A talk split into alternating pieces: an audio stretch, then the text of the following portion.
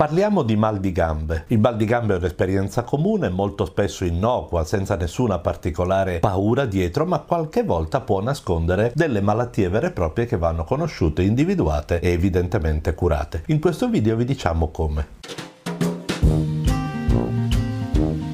Buongiorno a tutti. Eccoci qua. Allora, il mal di gambe, quello che tutti conoscono e quello di cui nessuno ha paura, sono i dolori di crescita. Quello che ha inventato il nome è stato un genio, perché in realtà dire che l'osso fa male perché cresce, un bambino cresce 6 cm all'anno, quanto cresce quell'osso lì in una notte. Ok, quindi non c'entra la crescita. C'entra che il bambino salta e corre tutto il giorno, arrivato a sera è cotto, c'ha mal di gambe e, e, e beato esatto. lui. Questo mal di gambe ha una serie di caratteristiche che di, tu, prese tutte insieme insieme lo rendono rassicurante. Sì, ad esempio abbiamo detto il bambino salta tutto il giorno, i dolori di crescita vengono di notte, sì. il bambino si sveglia di notte e ha male normalmente a tutte e due le gambe, certo. quindi è un dolore bilaterale. Cosa si fa? Un massaggino della mamma, certe volte un po' di paracetamolo, ma normalmente è un dolore che pian piano si risolve da solo e il bambino si riaddormenta. Si riaddormenta e la mattina dopo non si ricorda nemmeno perché si era svegliato, quindi salta, non zoppica,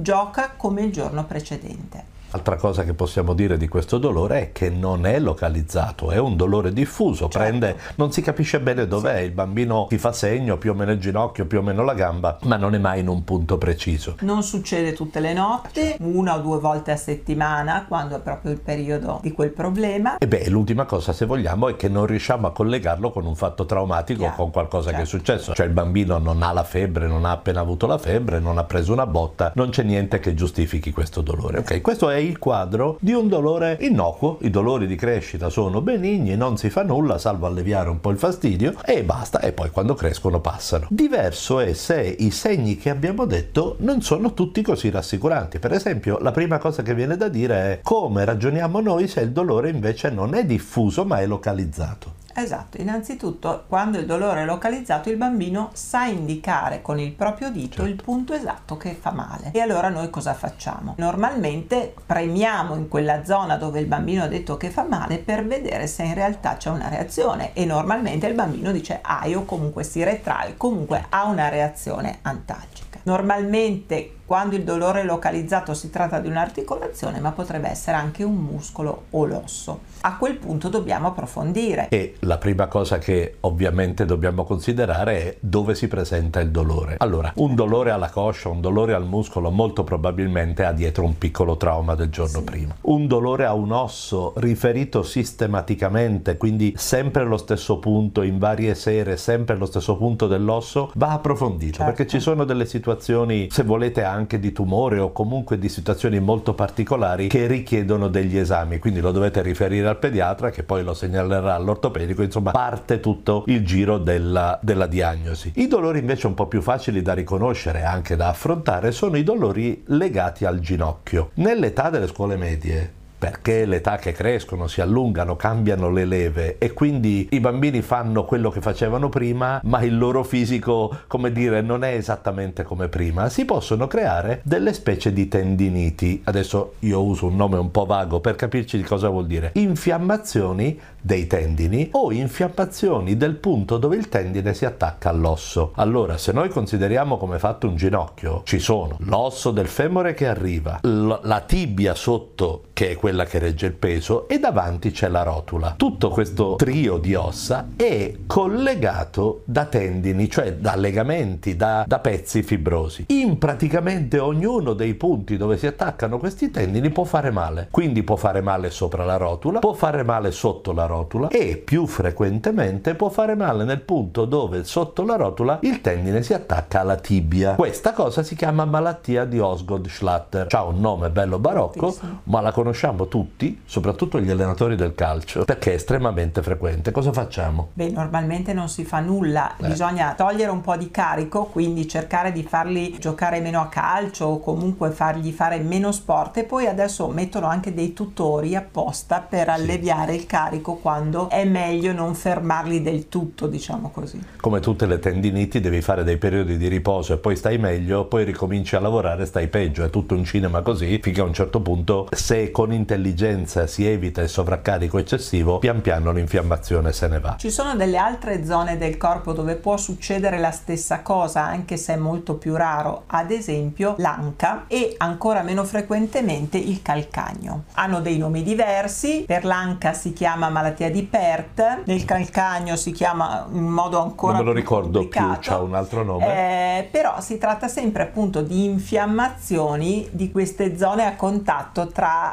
ossificazione e tendini. Una malattia del calcagno un po' particolare è la tallonite. Anche la tallonite, volendo, rientra fra i mal di gambe, anche se non direste che è la gamba, ma è il piede, e di fatto anche quella è un problema di sovraccarico, un problema di infiammazione del tendine. Si usano degli attrezzi per scaricare il peso, quindi delle talloniere che hanno una conformazione che assorbe il peso, riduce gli urti, riduce i traumi. Anche quelle si curano con il riposo degli antinfiammatori, il ghiaccio localmente. Una cosa un po' particolare che hai nominato è la malattia di Pert. La malattia di Pert tipicamente arriva da noi perché il bambino zoppica. Quindi che cosa succede? Non c'è quel segno rassicurante che vi abbiamo detto mattino dopo Esatto. bambino che sta benissimo. Qui no, comincia a mal di gambe la sera, ma l'indomani fa ancora male e il bambino quando cerca di camminare zoppica. Allora, se zoppica può essere che ha preso una storta alla caviglia. Certo, infatti Sì. controlli e il medico vede se la caviglia è in ordine. Può essere che ha un dolore muscolare perché ha preso una botta. Certo, ma se non ci sono segni e il bambino continua a zoppicare, può essere un'infiammazione dell'anca. Ma molto spesso non parliamo della malattia di Perche quando c'è un'infiammazione dell'anca, ma della cosiddetta coxite transitoria, cioè il bambino ha o sforzato troppo su quell'anca oppure la cosa più facile ha preso una forma virale per 10-15 giorni precedenti a questa sintomatologia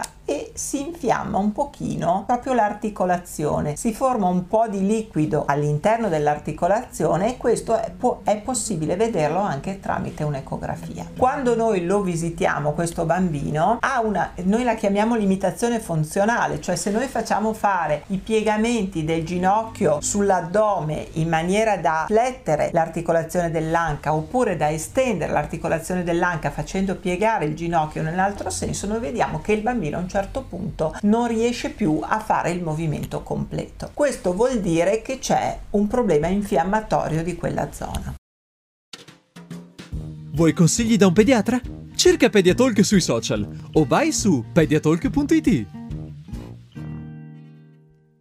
La malattia di Pert si sospetta rispetto alla sinuite benigna, Certo. cioè alla cocchite benigna, perché non passa? Tant'è che quando un bambino ha un dolore all'anca, va dal pediatra o va al pronto soccorso, lo vede l'ortopedico, gli dicono lo tieni a riposo, dai un antinfiammatorio e fra una settimana, 15 giorni ci risentiamo. Perché ci risentiamo? Perché dopo una settimana, 15 giorni mi devi dire che sta benissimo. Certo. Se non sta benissimo, cioè se si trascina questa cosa e dura 2, 3, 4 settimane, allora bisogna andare a cercare che non ci sia, fanno le radiografie, insomma ci sono degli esami, anche la scintigrafia si può fare sull'anca, insomma si va a cercare che non ci sia questa lesione, perché che lesione è? È una lesione che se non trattata in qualche modo fa morire l'osso, e noi usiamo una parola che si chiama necrosi, cioè proprio il tessuto dell'osso, della cartilagine dell'anca si rovina e dopo si rovina in maniera irrimediabile, adesso si fanno le protesi, ma una volta si restava zoppi tutta la vita. Invece ovviamente se lo sai per tempo che cosa fai? Scarichi dal peso, cioè li fai stare sdraiati oppure ingessi e metti delle cose che consentano di reggere il peso senza gravare sull'anca, in qualsiasi caso togliendo la pressione del peso l'articolazione sta a riposo e dopo con calma guarisce. Poi abbiamo detto una cosa che se noi guardiamo, quindi ricordatevi l'elenco iniziale di sintomi rassicuranti, abbiamo detto non c'è un punto che presenti delle lesioni. Ora facciamo l'ipotesi invece che il bambino la mattina dopo abbia un bel ginocchio gonfio. Esatto, e quando noi vediamo un'articolazione gonfia, magari calda, magari rossa, allora dobbiamo prendere in considerazione un problema articolare, tipo un reumatismo articolare acuto oppure un'artrite idiopatica giovanile. Eh, oppure il solito trauma, ma lo sai Ah, prima certo. se ha appena Sì, giocato sì, a sì, calcio, chiaro, è ovvio. chiaro. In questi casi, in entrambi questi casi, chiaramente è mettere a riposo, iniziare degli antinfiammatori, magari del ghiaccio, però occorre fare degli approfondimenti, Eh beh, sì. quindi degli esami del sangue e eventualmente una consulenza che che a questo punto è una consulenza reumatologica, non si va dall'ortopedico per queste problematiche. No, infatti, e sono problemi che è meglio chiarire bene, nel senso che un ginocchio gonfio, se è un segno di reumatismo, beh, il reumatismo può dare anche problemi al cuore, cioè il pediatra ha una serie di grane a quel punto da considerare, per cui dire che non ci sono problemi non è una cosa che potete fare da soli, ma a No, questo punto va riferita. Sempre crescendo nelle grane, il ginocchio può far male in un quadro di febbre alta.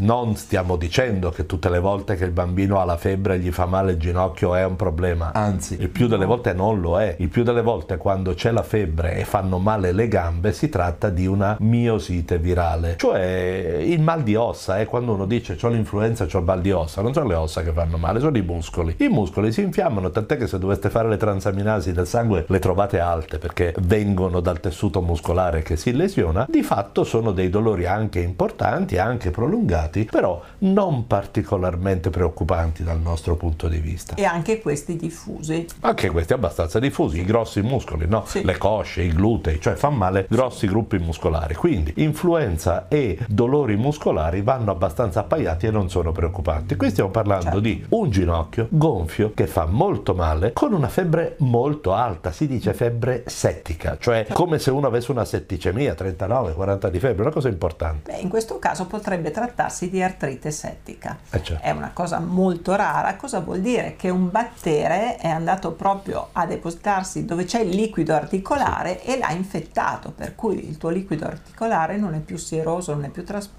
ma è purulento. È una cosa grossa, è una Sì. cosa grossa significa che richiede il ricovero in ospedale, richiede una terapia antibiotica protratta, potrebbe richiedere l'aspirazione del liquido e insomma finché l'antibiotico non, di- non comincia a fare effetto si balla eh, perché l'infezione si può trasmettere all'osso, può diventare una cosa anche estremamente seria, quindi va presa in tempo ma si capisce che ci sono gli elementi di gravità, ripetiamo dolore intenso, febbre alta, un dolore importante che non fa muovere la gamba, quindi non stiamo parlando del dolorettino della sera. Chiudiamo questa carrellata con i dolori da trauma. Considerate che un bambino che si fa male giocando non è detto che lo dica. Certo, se si fa molto male, cade, lo dice, c'ha il ginocchio sbucciato, ma a volte nella foga dell'attività un dolore può passare inosservato, cioè il bambino non si accorge che ha avuto il trauma, però poi chiaramente una volta passata l'adrenalina della partita, a quel punto vengono fuori tutti i dolori. Come ci orientiamo in questo caso? Beh, sicuramente tenerli a riposo, magari mettere il ghiaccio nella zona che fa più male e stare ad aspettare un pochino a vedere cosa succede. Chiaramente Certo. se compaiono dei grossi ematomi, se eh, si fa fatica a camminare, e se il dolore si localizza sempre di più e non passa, a questo punto va fatto vedere. Quello che noi di solito diciamo, se è un dolore da trauma è più facile andare in ospedale, andare in un pronto soccorso sì. dove possono fare anche una radiografia e dove l'ortopedico può già fare qualche, qualche bendaggio o comunque immobilizzare la zona che fa male piuttosto che aspettare nell'ambulatorio del pediatra perché noi potremmo forse riuscire a fare una diagnosi sospetta nemmeno accertata e poi non potremmo fare nient'altro. Sì, quindi tutto quello di importante che segue ad un trauma viene valutato Certo. in una maniera specialistica, in pronto, con la radiografia, con le visite Certo. che servono. Abbiamo fatto un video sul bambino Sì. che zoppica, Vero. quindi sul tema della sinovite dell'anca, per cui se voleste un approfondimento potete andare a guardarlo. E magari raccontateci le vostre esperienze, Eh, certo. dei dolori di crescita soprattutto nei commenti. Alla prossima! Arrivederci.